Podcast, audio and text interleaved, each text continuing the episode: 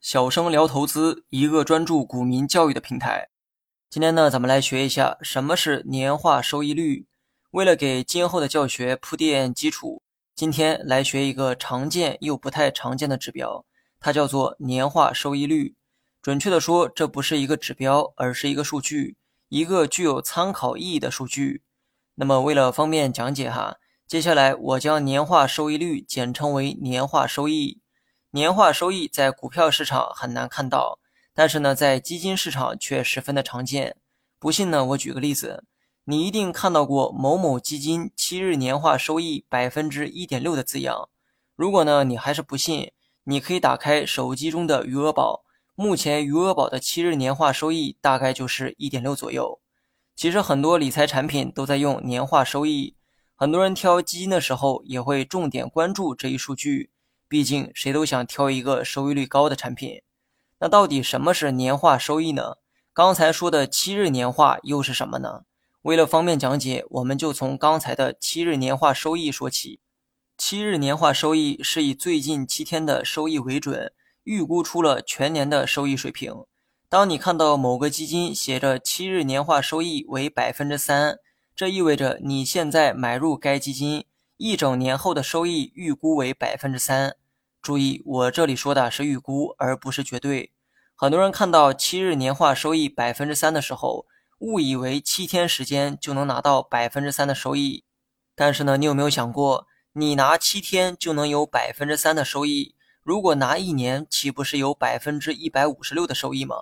你认为这种好事真的可能存在吗？7日年化收益指的是一年的收益率，只不过这个收益率是预估的，并非绝对。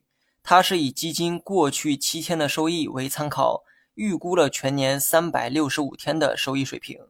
比如说，某基金过去7天的收益为 0.058%， 一年中约有52个7天，于是用 0.058% 乘上52等于 3%， 这个 3% 就是年化收益。准确的说是7日年化收益。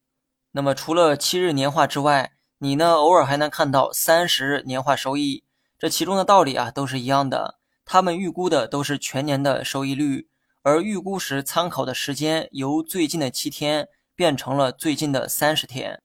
那么说到这儿，你有没有想过一个问题哈？1日年化收益率如何计算呢？其实啊，答案呢非常简单，看一看最近1天的收益是多少，然后用这1天的收益乘365天就可以了，得出的答案就是1日年化收益率。在这里啊，我再出一个思考题，你在同一只基金上看到了不同的年化收益，比如说7日年化收益为 3.5%， 而30日年化收益为 3%， 那么请问你如何理解这种现象呢？如果你持有该基金一年时间，收益率到底是 3.5% 还是 3% 呢？首先你要明确一点，这两个收益率指的都是同一只基金，而基金一年之后的具体收益谁也无法预测。无论是 3.5% 还是 3%， 这两个收益率都是预估的一个数值，一个是以最近7天的收益为参考，预估了全年的收益，而另一个是以最近30天的收益为参考，预估了全年的收益。两种收益率的不同，只是因为预估方式的不同，并不是说哪一种更值得参考。事实上，一年之后实际的收益很可能既不是 3.5 也不是3%，没准是 3.6%， 也可能是 3.1% 等等。所以呢，年化收益只是一种大致的参考，一年后的具体收益谁也无法保证。说到这儿，肯定有人会问，股票也能看年化收益吗？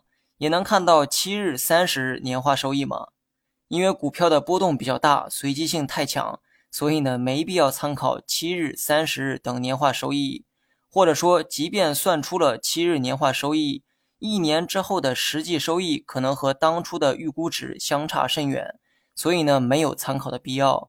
预估未来的年化收益只针对那些价格波动比较小、随机性较弱的那些品种。所以你通常会在理财类产品中看到年化收益的字样，你学会了吗？